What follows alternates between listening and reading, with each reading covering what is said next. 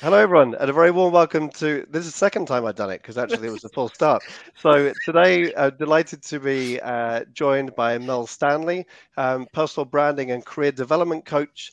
Uh, and this is part of the Onalytica and Tribal Impact social advocacy series. So very warm welcome. Thank you so much for joining us, Mel. Pleasure. Good to be here. Yeah, thank you. And I'm sure the listeners would love to uh, to understand a bit of your background, but also uh, maybe a question as part of that introduction as well. Why is it why is it important to develop your personal brand? Um, well, so do the first part, um, my background. So I started off in advertising and marketing in agencies. So my very first job was at Witch. So I had a bit of a squiggly career in that. I've gone client-side, agency, client-side, agency, and then client-side. Um, but probably most of the year, but probably most of the years were spent in, in ad agencies, marketing agencies, um, but and all in the same discipline. So what was interesting was um, when I decided I wanted to do this, I hadn't really, I didn't really understand the notion of personal branding. It hadn't come across, I hadn't, I hadn't heard of it. it. I mean, I think at the time it was quite American. Um, but uh, I knew all about commercial brands and I knew, you know, I knew how to promote a can of beans. So it was a combination of things really that um, I wanted to, I wanted to help women get into more leadership roles. We'll talk about that later because I'm really passionate about representation and um, and gender diversity. Um, and also I thought, well, that's something I can do because, you know, surely if I can, if I know how to um, market and create a product, I can do the same for a person. Uh, and I want to do it specifically for women and, and join, specifically for women and, and join those two things together. So I kind of did twenty-five plus years in marketing and brand, as I say, on, on both sides of the fence. Um, and the reason I think that I know from experience how important personal branding is. Is the very last role I I I, um, I got in my full-time employ, which was um, at E D F. I got purely as a result of my personal brand um, because I decided ten years prior that I wanted out of full-time employ. Um, I had an idea that I wanted to do marketing consultancy of some sort because obviously that was my area of competence, um, and I thought I probably needed to have a big solid blue chip client role to be able to cement my credentials. Uh, but it's very difficult to shift into client side when you've been senior in agencies for such a long time. Uh, and I, you know, I'd had two board positions, one at Proximity and one at Ogilvy. But, you know, there's a lot, but, you know, there's a lot of myths about clients hiring agencies and agencies hiring clients. Uh, so I repositioned myself. Didn't, you know, it wasn't uh, wasn't inauthentic, but I started to go out on LinkedIn and talk about the more commercial side of marketing that I'd been doing, creative as well, but more commercial, what the results were, what I'd achieved. Um, so putting a much harder quantitative angle on my C V. And uh, and I put a search out on LinkedIn for a client-side role outside of London and sat and waited like a little spider for eighteen months and built my profile until that lead came in through a set of connections. And um, it was almost done and dusted over LinkedIn um, through Messenger on LinkedIn. And and it wasn't really until a couple of years after that that the, the, the this is a personal brand. I thought, hey, I thought, hey, I've been doing that. And and the big, I guess, big insight was, I'd probably been doing that for quite some time and I hadn't really realised. And it made me understand that everybody has got a personal brand, whether they own it or not. Everybody has got a personal brand because, you know, your reputation, what people talk about, what you're known for, um, that is so closely aligned with your personal brand. So, you know, I, I, I know some people go, personal brand, you know, that's just for Instagram influencers. It's absolutely not. Um, it's an essential and integral career development tool. And as I said, we've all got one. So if you're going to have one, you might as well use it to you, your benefit. Um, and that was that's where it all started from. You see, that that's fascinating because you made a conscious decision then, didn't you? You was this, this is where I want to go. And you planned in advance and you shifted yeah. your brand to fit your objective and where you wanted to go. So that wanted to go. So that's that's quite interesting. I'm almost feeling like that. Is there a step before with the people that you work with that is maybe people don't know where they want to go? Do you do you do you do that bit as well? Because it might be that they think, mm, I know I need a personal brand. I know I want to progress in this company, but I'm not entirely sure. That's that's something that I know we come across quite a lot, right, Tim? Is yeah. that people don't they don't know what they don't know. So sometimes there's a bit of soul searching that has to happen, which is to really understand who they are. Um, yeah. So yeah, I don't know if you can tell us a little bit about that. I'm so glad you mentioned that because oh. um, uh, so I have a I have a framework that I use, and it's absolutely that, because I was. Um, Since a very early age, I knew exactly what I wanted to do. So I've always had a plan in place. You know, when somebody says to me, when I speak to I, people who've worked with me before, and I've said, you know, what's your what's your plan? Have you got a two-year plan? If they say no, a two-year plan. If they say no, I can't believe it. I've always planned. So um, my my signature framework is um, three stages. It's essentially where you are now, which is, as you say, an exercise in discovery and self-awareness to uncover and dig deep on um, who you are, what you're interested in, what your strengths are, how you're currently perceived actually as well. So there's that element. And then there's the where do you want to go? And this isn't just about next year or the year after. It's it is ten years time. So you know what's um, you know what's your passion, what's your purpose? If I said to you, if you didn't have any barriers, if you didn't have any financial concerns, if you go anywhere, do anything, what would it be? Because that's the kind of North Star. And then you ratchet it back and say, okay, let's add a dose of reality to this and try and work out what might be achievable.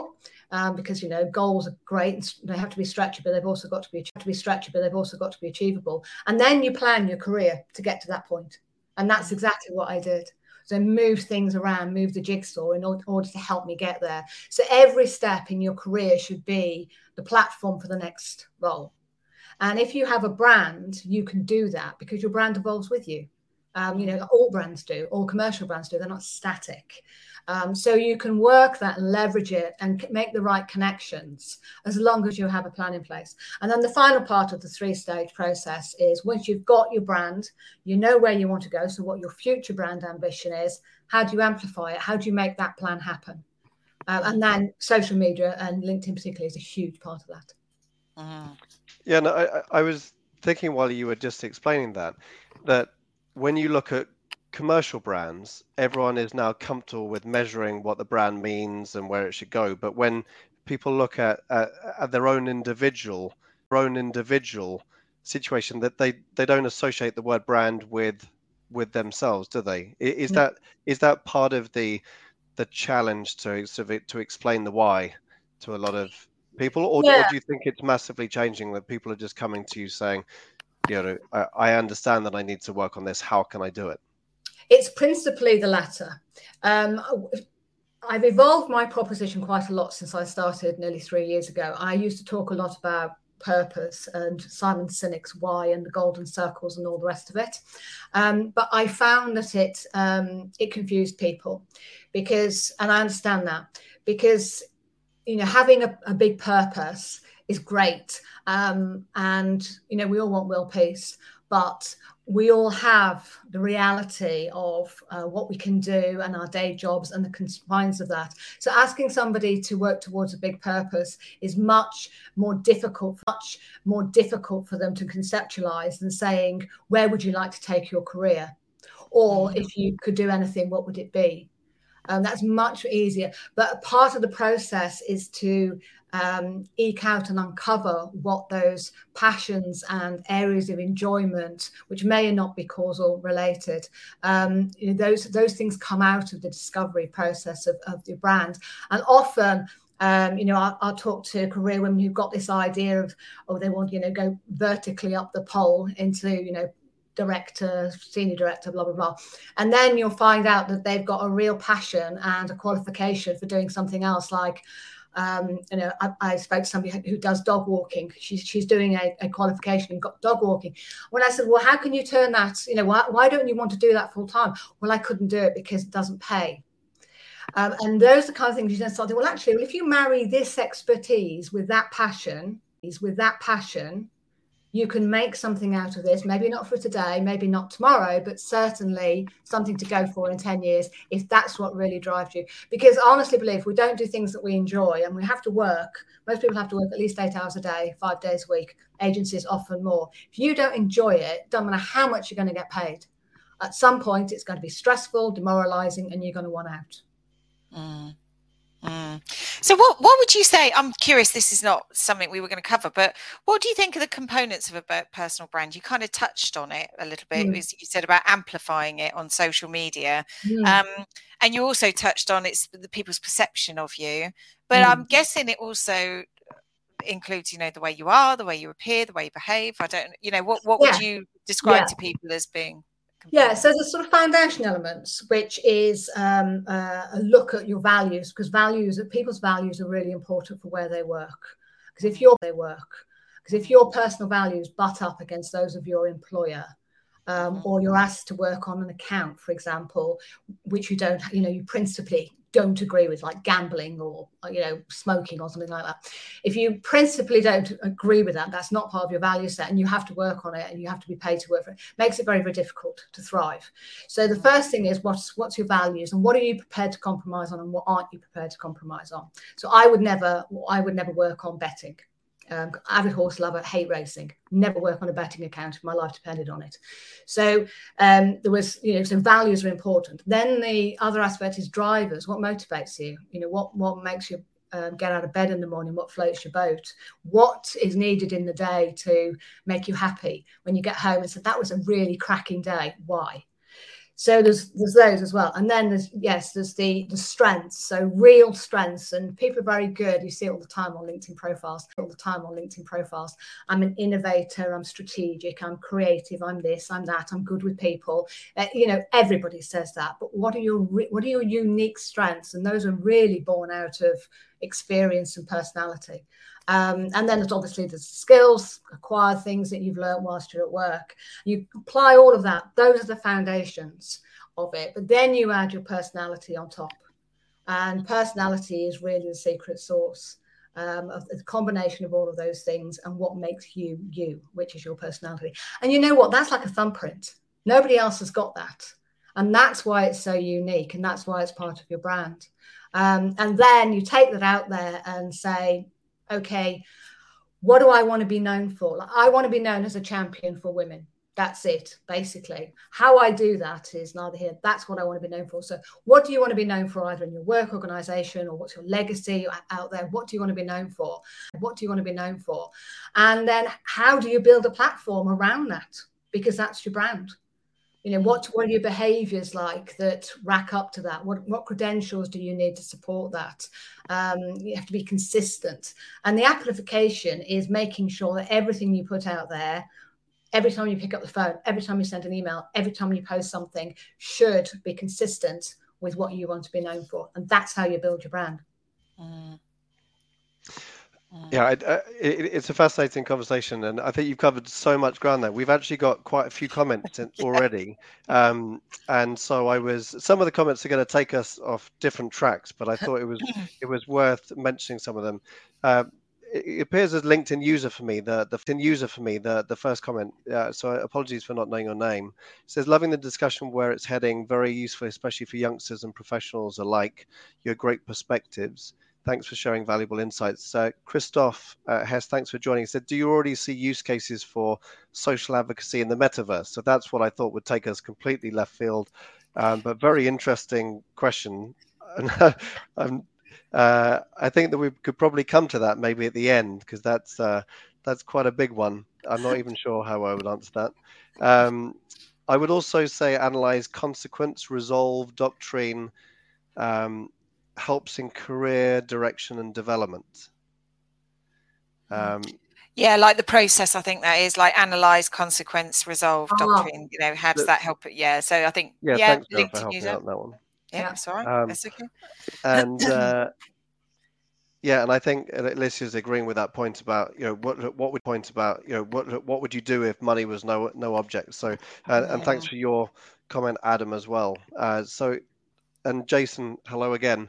Um, thanks for joining um, and supporting our event. So I, I think this is this is a fascinating framework. I, I think what I've found a challenge is that sometimes people don't like talking about themselves, and it's how how to get them to stop thinking logically about what they want to do. Because if you think logically, you think, okay, this is where I want to get in my career. But when you when you do ex- how do you get them to be in the in the right mindset to really like bring their passion, rather than when they're in a meeting trying to sort of logically think through where they want to go?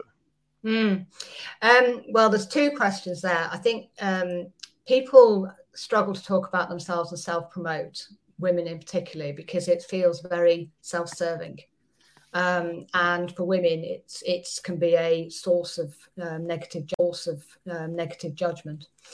Um, so I think the... Um, If you don't want to approach it from a rational and logical perspective, which is I need to do A, B, C, D in order to get to there, um, I think how you you how you demonstrate what you're about is the key thing.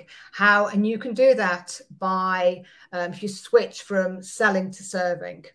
So I talk a lot about if you go from I want to sell myself and let people to buy me, in um, and that's a very strong self-promotional branding sort of way, to how can I help my audience and get my name known through support and through um, providing information, insight, stuff that's of benefit and useful to people, because, you know, that's what makes people really memorable as well. You're never forgotten if you provide something of use to somebody. So there's there's two ways of doing it. And if you two ways of doing it, and if you if you want to take your career in a direction that is, as I say, less um, building blocky, but you can start to think of, okay, what what are the kind of things I need to Uh, content I need to create? What are the kind of discussions I need to have and with who, in order to demonstrate my credentials and my passion and my purpose, without actually going out there and say, hey, this is my passion and my purpose, uh, because they're two very different things. Um, and I think in this day and age, action speaks way louder than uh, than words. So being able to show what you're doing, show your brand, um, and demonstrate through your behaviours and your actions with other people, and, you know, maybe the organisation you're with, is a probably far more authentic way of doing it than writing yourself a sales pitch. Mm. And we often come across this, don't we, Tim, actually, in, on these chats about authenticity. And I think it, it's talked about a lot. Um, we normally ring a bell when that word comes up, um, but it comes up.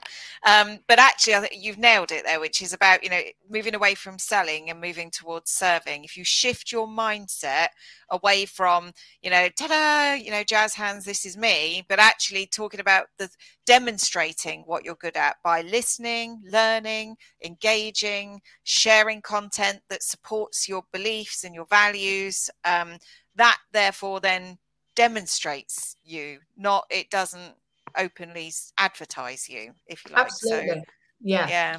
I, I mean, unlike unlike commercial branding, with personal branding, you don't go around with, you know, a tagline on. Um, so the only way that you can, I mean, other than your LinkedIn headline, um, so the only way you can you can demonstrate that and get that message across is through your behaviours um, and um, what you stand for and what you talk about. Um, and so that third section, the amplification section, is really important. And lots, I mean, people, lots, I mean, people have. Like, you know, there's varying levels of comfort with talking about who you are and what you do. Um, and so some people are very shy about it, and therefore we have to find something that is um, that they find they're comfortable with, and it's within their comfort zone. Otherwise, they simply won't do it. Yeah. Um, and, and and that for some people might just be really sprucing up their LinkedIn profile and starting to post. Mm. You know, for a lot of people, that is a massive leap. Um, from lurking in the background and reading stuff to actually starting to be proactive, um, yeah. and um, you know, and changing their their profile away from just having their job title. Mm. I am curious. Oh, go on, Tim. No, you wanted to ask no, something. No, no, go, go for it, Sarah. No, I was I was just going to say, because you did touch on it there about focusing on women. Um, can you tell us a little bit about that and why why you've chosen to focus focus in that niche uh, with working with women? Yeah. Um, so um, so I guess I'm a bit of a warrior. Um, I I like to have I like to have a challenge. I like to take things on.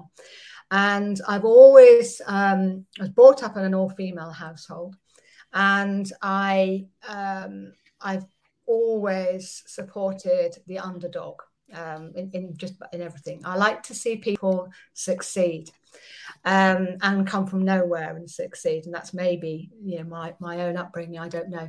But um, so the, the the female thing came about because um, I absolutely passionately believe in gender equality.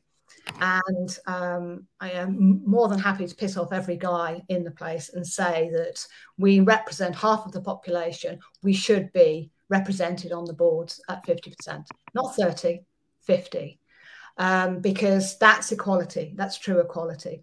Now, the only way we're going to do that is going to do that is by, I mean, sure, there's a um, you know an onus on organisations to widen the gates, and I'm very clear on that. I'm talking about lowering the bar, because you get lots of people saying, oh, well, it should be the right person for the right job. Absolutely agree. Not about quotas at all. But organisations are structurally and culturally set up in favour of men. So that is automatically going to marginalise women. So they have to widen the door in order for more women to apply for these roles. But, and this is where the, the, the, the female aspect came, it comes in, women need to be confident enough to do that. And there's a whole load of learned uh, behaviours, nature, nature, nurture, the patriarchy, society, expectations, having kids. There's a whole load of stuff that goes in and around that, which makes it really complex and really interesting. But it means that women need, in my view, more support. Um, support. Um, and because I fully believe in that cause, that's why I decided um, to support women in it. And it's also an interesting niche.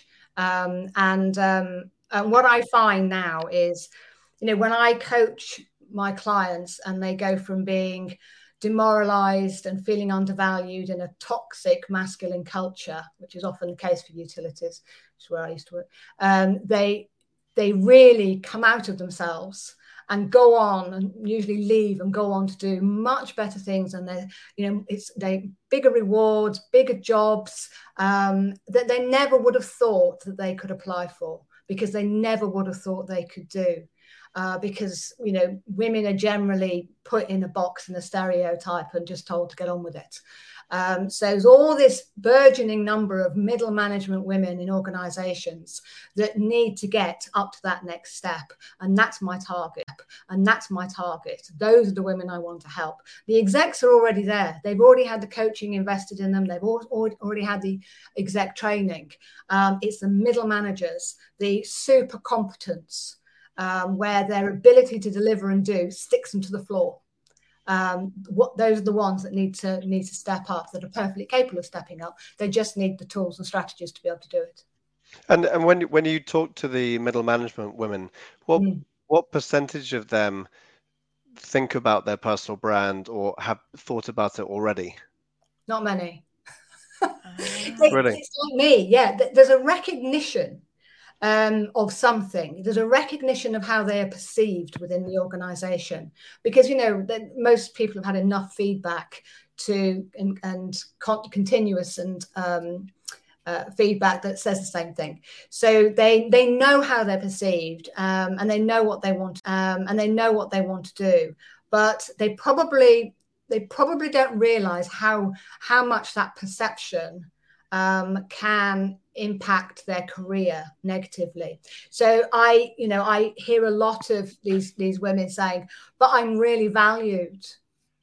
Um, I'm really valued. No, they don't want me to leave. Well, no, they might not want you to leave because you're really valued at making somebody else look good and doing your their job for them. That's why they value you. If they value that you that much, why aren't they promoting you? And that's the thing. It's getting passed out of that. Well, um, you know, women are very easily. Um, um, we, we like reassurance. We like recognition, um, and being told, being told we're valued can often go a long, long way. But ultimately, um, it's not enough. Um, if you want to do more, then you have to get away from just being the competent doer. And, and that's what women do in middle management. Women do in middle management all the time. They work really, really hard um, and in the hope that that will be recognised and they will get promoted as a result. And they don't, because there'll be somebody coming along who does know how to self-promote, who does know how to network, who does know how to say, you know what, I can do that. That opportunity is mine. Um, so, so how would you... I, I I completely agree with everything you said.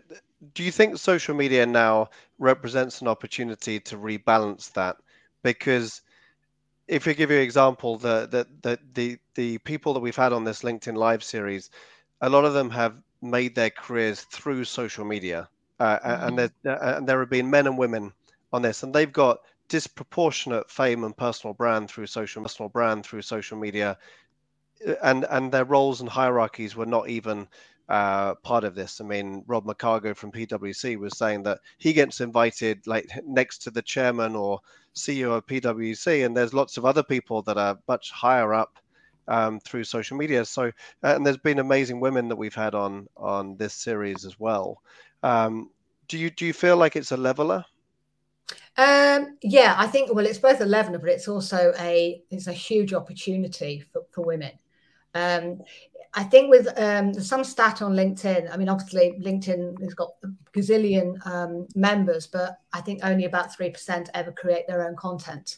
So the content, um, you know, originate their own content. So that's fairly small. Now, if you, William Aruda, who's a, um, a, an American guy who does a lot about personal branding, he wrote a book called Digital You, and he did some research onto how, of that percentage, how even, of that percentage, how even smaller it is for women um, who yeah. put out on social media, um, on in professional networks like LinkedIn. Now, they're absolutely all over Instagram and Facebook and to some extent Twitter. Um, but the problem for women with LinkedIn is the professional judgment. They fear going out there and having an opinion and saying something. Firstly, because it's, well, what have I got to say that's ever going to interest anybody? Secondly, if I put something out there, am I going to be judged negatively? Thirdly, what will my friends think if I put a post out on LinkedIn talking about what I think? Well, you know, who are you to say that? So there's again, there's a lot of stuff that goes on that stops uh, women do this, women doing this. But if you can get break out of that, it is a leveler. Because, um, you know, there's certainly uh, platforms like LinkedIn are, you know, there's a whole female community of creators out there who have got your back. Really are. I mean, I have re- really are. I mean, I have relied on so many over the last two years and they've been wonderful. Um, they'll promote you, they'll tag your post, they'll, they'll men- mention you, comment on what you do, um, because they've got much bigger networks and it gives you more exposure. So it, it's it's a, it is a massive opportunity, um, but it's just it's just having the confidence to to start doing it uh, because mm-hmm. Facebook's lovely, you know, but you know there's cats and and delicious recipes on Facebook. It, it, no, I, it's not going to help your career unless you want to be, you know, own a cattery. Yeah, no, you're you're absolutely right. And I, I actually find LinkedIn is a really supportive community. And I know mm. that, you know, generally if you, you, it's a bit like Twitter, right? You just get involved in the conversations that you, you want to be involved in, where you find value and the communities that you warm to. And, um, you know, and I think there's a bit of a misconception. I think a lot of people look at social and just people look at social and just get a bit worried about it. They get a bit scared because they just don't mm. want to be fired down. So, um, I don't, I hope you don't mind, but I wanted to switch gears a little bit, uh, mm. t- more towards you and your routines and how you handle social. And, um, it would be quite useful, I think, for folks, you know, to understand a little bit about your routines and how you manage it. Are you only on LinkedIn? Are you on Twitter? Um, So, no, I mean, I've got a profile, either personal or First Woman on, on most things. Um, I, I've tried them all. Um, I LinkedIn is my hunting ground, uh, for sure. It's where my, I say my tribe sits, because I'm, apart from anything, I, I'm targeting, um, you know, professional women. Um, so lovely to see them in perhaps their native habitat on, on Facebook, et cetera. But I, it's a professional um, female proposition that I've got. Um, so LinkedIn is my my big area. I also have uh, I also have um, First Woman on Twitter, and I've been on and off Twitter three times. uh, because the problem I find with Twitter is because of my, I get into stuff, you know, I start ranting. I can't help it. And it's, you know, I get involved with, with Boris Johnson stuff and all that kind of stuff. And it's just no, and it does your mental health no good. I'm serious. It winds me up. So I've I've said when I went back onto Twitter this time, under First Woman as opposed to Mel Stanley, I am not going to get into any of that, and I'm slowly going to so um but I try I do balance it better now with more, you know, educational personal brand stuff as personal brand stuff as well. But I also think, you know, it shows your personality to be able to do that, um you know, put those kind of posts out, be a little bit more perhaps divisive, maybe a bit political, um so so it's fine. But I I don't think there's a place for that on LinkedIn, not for me. That's not my thing on LinkedIn, but I'm happy to do it on Twitter because frankly, me ranting on Twitter is like tiny compared to many of them out there. So it's it's good. Instagram, mm, yeah, um, not really, uh, not my not my thing. Facebook, I have Facebook presence, but not under First Woman. I just post pictures of my cat. Um, and then I started testing TikTok.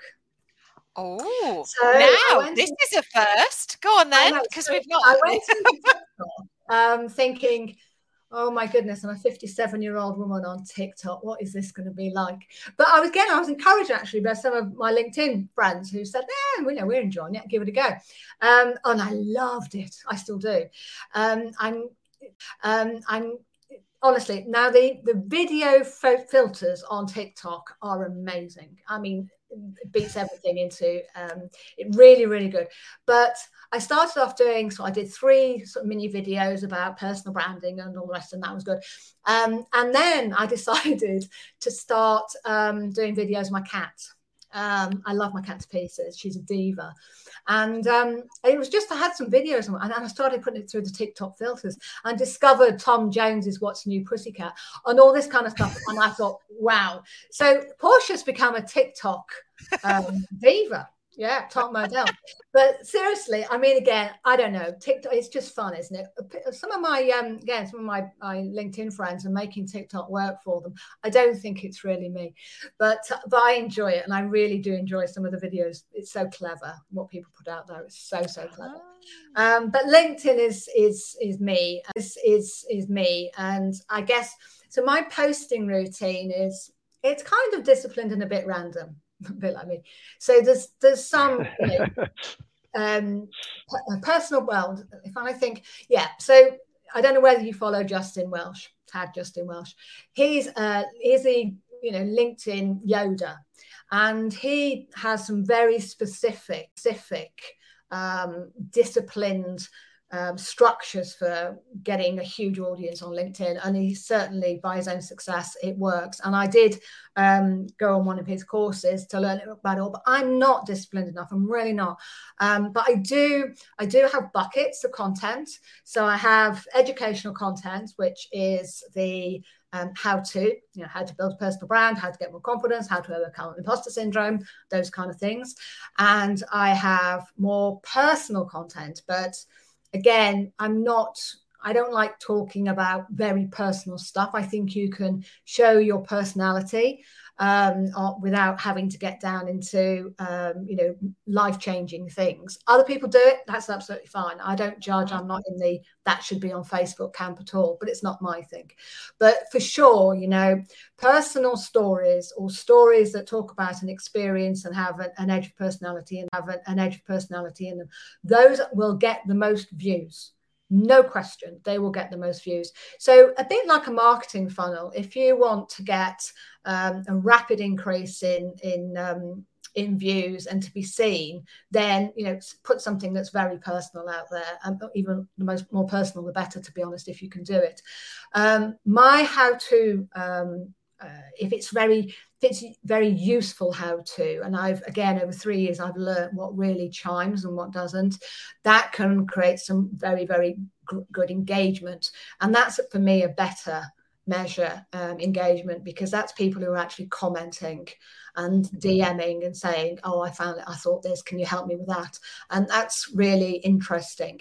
Um, and then there's the other stuff that I post, which I call contextualized posting, which is when I start banging on about misogyny, um, men, um, men stalking women on LinkedIn. Um, I did a post a couple of weeks ago, um, which just put a photograph up of the Munich Security Council, which is forty-five male, pale and stale men um, who were deciding on the future of the world. So that went ballistic. Um, so there's those kind of things. But again, you know, they're not necessarily, as a business person, they're not necessarily going to invite people to Um, by your services, but it certainly gives a sense of who you are, what you're about, what your, your passions and purposes are. Um, I try and post every day, somewhere between nine and ten, seven days a week. Mm-hmm. Um, I okay. know broadly what works on the algorithm. Um, you can't beat the LinkedIn algorithm, but you can make it work for you a little bit. Um, there's some standard rules for that. But every day, and then I mix it up. So I do image and text, I do text only, I do some video, I do share some some articles, some some articles if they're really interesting, but always with a perspective rather than just a straightforward share. And it works. Um, you know, for me, it works. I, my measure if it works is enough people are interested in what I've got to say to want to have a conversation. I get almost all of my leads off LinkedIn, almost all. Um, and not always from people I know, but somebody who knows me, who knows somebody else. Um, and uh, so I, I think as long as you mix it up, um, it's, there's a lot of test and learn in it though. It's like all marketing. I mean, it's just a big marketing tool at the end of the day. Mm-hmm. Yeah, and I, I think when you said that you're not too disciplined, or you're disciplined, but then you also sort of go off track a bit. You obviously do have a, a quite a, a a good strategy and focused strategy in, in what works for you. And so, you know, it, it's really great to hear your routine and to see that you're getting leads from it and that the good word of mouth that you're generating. So that, that that's amazing. Uh, that's amazing. Uh, I wanted to go to something you said before, but also to expand upon it, your sort of social media advice, I think. Um, when you're talking about taglines and personal brands, we've talked over the past few years about whether it's good to have a hashtag, a personal brand hashtag. So, you know, for example, Brian Fanzo had, has pressed the damn button because he wants people to to be able to pick up the mic and to speak, and that he's he's tried to, and I think successfully in in the B two B marketing world, you know, coined that for himself. Do, do you think, and because you said earlier that ta- taglines of uh, commercial companies, which I would have agreed with, but actually people like him and Daniel Guzman and other people are really trying to develop their own personal brand hashtags. And I just thought this was interesting. And I just wonder what your perspective is on that, whether people can condense that into like three or four words, because it's a very hard thing to do. I mean, I, I don't have one. Um, yeah, I've got one. Success without compromise. Um, nice. That's mine. And um, I put it um, on where, where appropriate. I put it on the, I put it on the bottom of my how-to posts uh, because that's what, um, that's what, First Woman is all about, um, women being successful without having to compromise who they are. And so um, that's um, that's been there since the beginning. And it's interesting you say that, though, because um, I thought um, whether I could do it as a whether I could do it as a tagline under First Woman, success without compromise and all the rest of it. But I decided not to because it it might need too much explanation. You know, the maxim of advertising, if it needs explaining, don't do it. So um, but I do use it in um, on LinkedIn quite a lot. And I think it helps with search as well. But the second thing, probably for me, most important thing it does on LinkedIn is um, if people want to see all of your content and it's a unique Um, hashtag, then they can um, follow that hashtag and they will always see your content. That's a little bit been replaced on LinkedIn by the bell thing. You know, you've seen yeah. that where yeah. if you if you uh, click on somebody's bell, you see their their, their posts every day. But um, I think, um, yeah, that would be my tagline. And I know some people have, um, you know, John Asperian on LinkedIn, relentlessly helpful is his. And uh, they do work very, very well. If you... Um, it, take the time to explain and ex- the time to explain and expand, and they, you know, they get um, in, in people's minds. So that's probably the closest. What I meant was, though, you know, you you wouldn't, you know, I wouldn't introduce myself as Mel Stanley, founder of First Woman, Success Without Compromise. Um, you know, it's it's it doesn't feel um, particularly natural. Um, it's just a very, very, for me, it's a very good summation of the outcome of yes. my position. Yeah, yeah, and I think that that's the, the difference then, isn't it? You have a, you you can create a hashtag around you, the person, or you, the mission, um, yeah. which is what you've yeah. gone with, which is a way of categorising your content in a way people can find it quite easily, um, yeah. and and know know the purpose behind it. So no, that's that's a good question, that one, Tim. But because you've yeah. you've got a, a personal hashtag, haven't you, Sarah? That I do, uh, I do, and I don't. I, I tested it for a little while. Um, I haven't used it. Have I? Have I got one that I've missed then, Tim? What am I doing? what am I doing? no, I just I, I thought you had a, you know, follow Sarah or the Sarah. You know, yeah, social Sarah. Yeah, social I was testing. Exactly. Yeah. I'm, I'm sorry that I didn't actually know exactly what it was. You know, but I haven't used it for a while because I was testing it. I'm testing the the impact of it, to be honest mm. with you. So, um, so I haven't used it on the last few posts, but yeah. So I'm just trying to see see where that's at. So mm, mm. um I did have another question actually, which is about creating your own content, because I know mm. you know you do text posts, image posts, you share article posts, so you're mixing it up, you're mixing the topics, you're mixing the type of posts when you share them. Mm. What about long form content? What about articles? Oh, I love articles. They get the best engagement. Oh. Um so uh, they get the lowest views.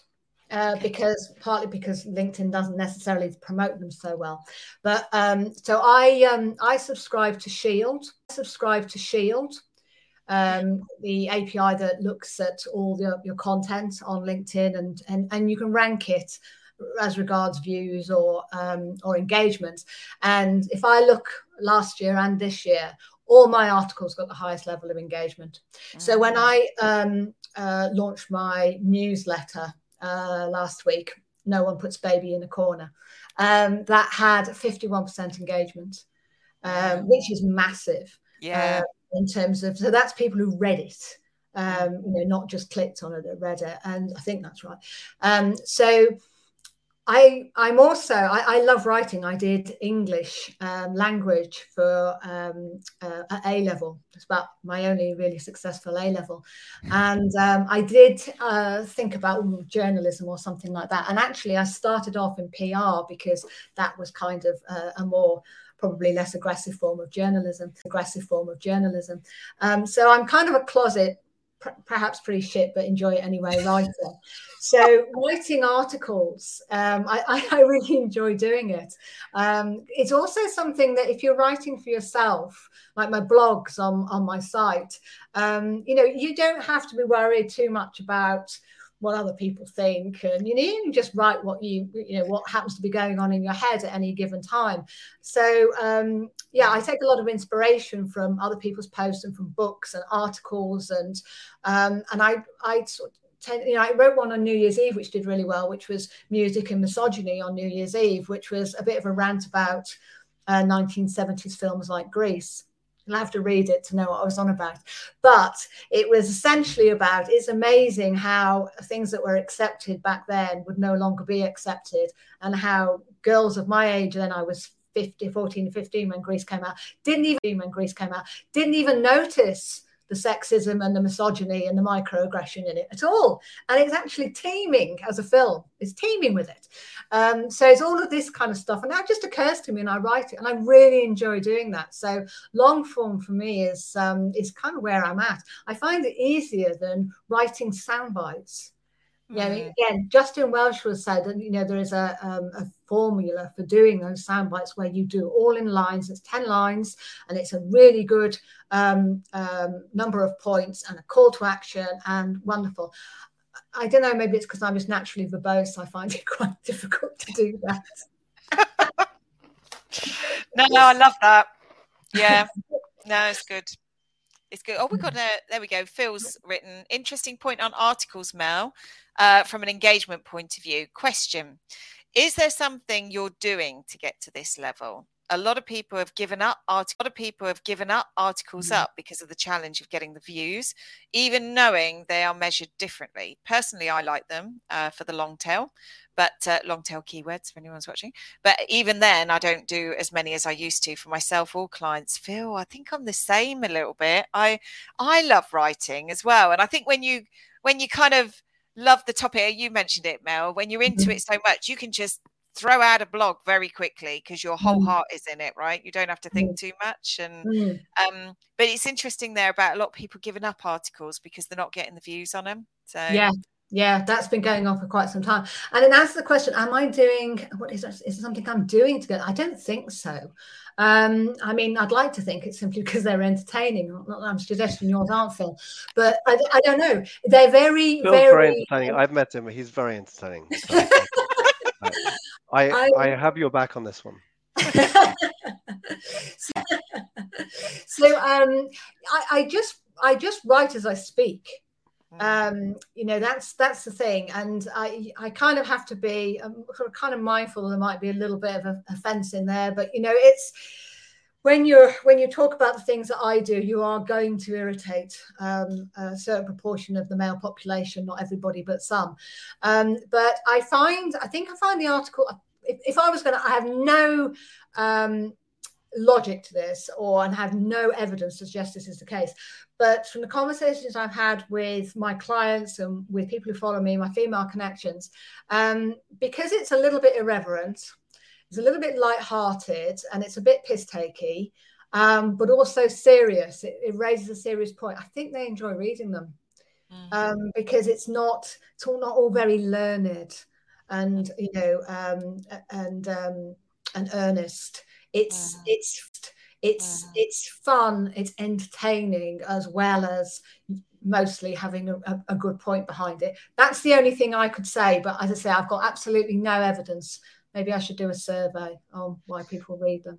But I, I, I think uh, I think there's two uh, trains of thoughts, isn't there? Because there's what gets the most engagement and views from a marketing standpoint. It's like, well, why would I do it?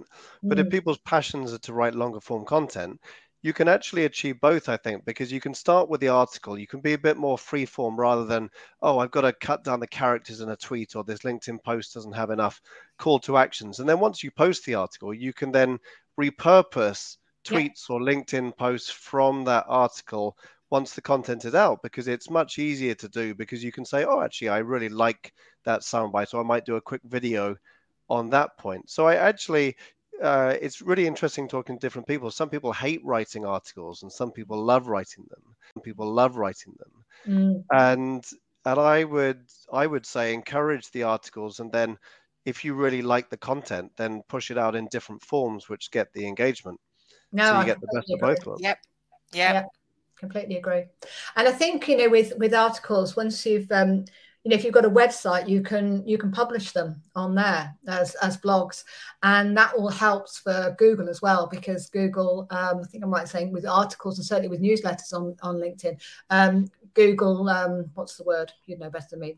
Tags them for searching, um, so it helps your S E O uh, as well. Uh, so um, try and keep the two ones on my site and, and um, the LinkedIn articles together. I almost, if I publish one on the site, it'll then go on LinkedIn and vice versa. So again, there's some consistency. Mm-hmm. Um, but the newsletter is the one I'm most excited about at the moment, because um, that's um, deliberately a bit bonkers. So yeah. Bonkers. So. Yeah, I'm going to subscribe to that. I did see that you'd launched that, and I was curious. No one puts baby in the corner. Absolutely. Thought, yeah, that's we quite knew that Dirty Dancing was a film about female empowerment. Yeah, there you go. I've subscribed. There you go, Mel. All done. So, oh, you got another one now. So I've just seen the time. Look at the time, Tim. I know. I I, I, I want I wanted to ask one more question, and that was, what is the biggest challenge? And I wanted to ask specifically about women, because I know that that's that's your passion area. What is the biggest challenge for women in developing their their personal brand? Mm. Um. Ooh. Um, I think I think it's the biggest challenge that all people have, actually, um, that, but particularly for women, because it involves strengths. So it's defining your value proposition. Um, um, so what is it that you uniquely bring to the table in, you mentioned it earlier, the same number of characters virtually as a tweet? Um, how do you boil down um, what it is that you do, who you do it for, what the benefit to the to that audience is of you doing it? Uh, because it, it's it's even for marketers who could apply that to a product, probably, you know, any planner writing a creative brief would know how to do that, um, uh, standing in the corner blindfold. When you have to apply it to yourself, it's another thing entirely, uh, because first of all, it, it, it requires you to really dig down and look at what your unique capabilities, positioning and, um, and, and what you stand for is. Um, and naturally, women don't like talking about what they're good at. Um, you know, Google launched I Am Remarkable um, in order to be able to help women overcome that, just to be able to say, I am remarkable because, remarkable because. Um, that's a whole initiative that Google did to try and encourage women to be able to own their achievements and own their strengths. Um, and if you're going to put a value proposition together, you have to be able to do that, because it's not enough to say that you do it. You have to be able to deliver it. So it has to be built on, on your strength. Um, so, you know, what is it that you do that's unique for what audience, and what's the benefit, and why would a company hire you, keep you, promote you, whatever it might be? Boiling that down into a couple of sentences is probably the hardest thing, but it's what everything is then built off. Um, you know, it's the it's a platform for your reputation, it's the platform for your decisions, it's the platform for your behaviours, everything. So it's the key, just exactly the same as a, a a product and a creative brief. It's the key part to do, but incredibly difficult to, to do to write. Yeah, and and and that's really interesting. That's fascinating. And would you say that one tip, which I think I heard from you, at the, which I think I heard from you at the beginning of this, is to get other people to tell you what they think your strengths are, so that yeah. it takes away from you having to say how wonderful you are, and and also gives some good good feedback, so that you can like feel you can feel the confidence from the people around you. Absolutely, because it gives you permission to say that if if it's already been validated by somebody else. Um so yeah, it, it's feedback, um, getting proper feedback, not just yeah you're doing a good job, is really important. Um but again, you know, um I challenge women to stand, sit there in front of their boss and say, tell me what you really think my strengths are. It's the kind of question that you don't want to hear. And actually, probably most bosses would struggle because they'd want to say something polite. Um, but, you know, it's it's the absolute fundamental um, is working out your value proposition based on, on your uniqueness. It's a U S P. It's your U S, U S P. It's your U S P. Um, and, um And it really takes some time to reflect and work on. I, I, you know, I, I tinkered with mine for about eighteen months until I landed on it, um, and then I thought, yeah, I'm pretty much gonna gonna stick with that. And then when you've got it, that's your LinkedIn headline. Yeah, you don't need it to put job title, so V P for this, working for so and so, which is just boring. You know, you can really articulate who you are and what you're about then through your value mm. proposition um, in, on LinkedIn, and it's a way more interesting way of doing it. Yeah, I couldn't I couldn't agree more. And actually, I I asked Sarah for some advice on my profile many years back, and and Sarah gave me a bit of feedback, and I was like, actually, the most interesting thing was what you said you thought my strengths were and what I should put in there. And I was like, because I didn't know, because you know you just you just come out with buzzwords, don't you? And yeah. actually, it's more helpful if other people recognize them. Uh, yeah, you're so close to that. it, though, aren't you? You're yeah. so to it, though, aren't you? You're yeah. so you're too close to it. You're too yeah. close. So um, I found it. I mean, I found Sarah, you know, extremely helpful for, and I've updated it uh, since um, because of oh. that feedback. Um, yeah, I mean, even the marketers, may, maybe because they're marketers that I that I coach, they, you know, you think they'd be able to do that, but they, it's, it's always a head in hands. I, why can't I do this for myself? Yeah. And it is, as you say, Sarah, it's because you get to, you're so close to it because you're talking about you um, yeah. that sometimes you can't see the wood for the trees. But the point about marketing buzzwords is what is well made, and and whenever when I go through my coaching and I say, right, you know, what are your strengths, and you like, people generally trot out the usual suspects. The key then is to say, okay, fine, but what does that really mean? But what does that really mean? So if somebody says, I'm a good listener, what does that mean? Well, it means that you're patient, empathetic, you give your time for other people, that you respect um, their time as well, and give them the opportunity to speak. That's all good listening. But it's so easy to just write it off as, oh, it's a good listener, strategic or problem solving. You know, if you dig down into those things, there's so much more in there. Even being punctual, you know, never being late takes planning, consideration, boundaries.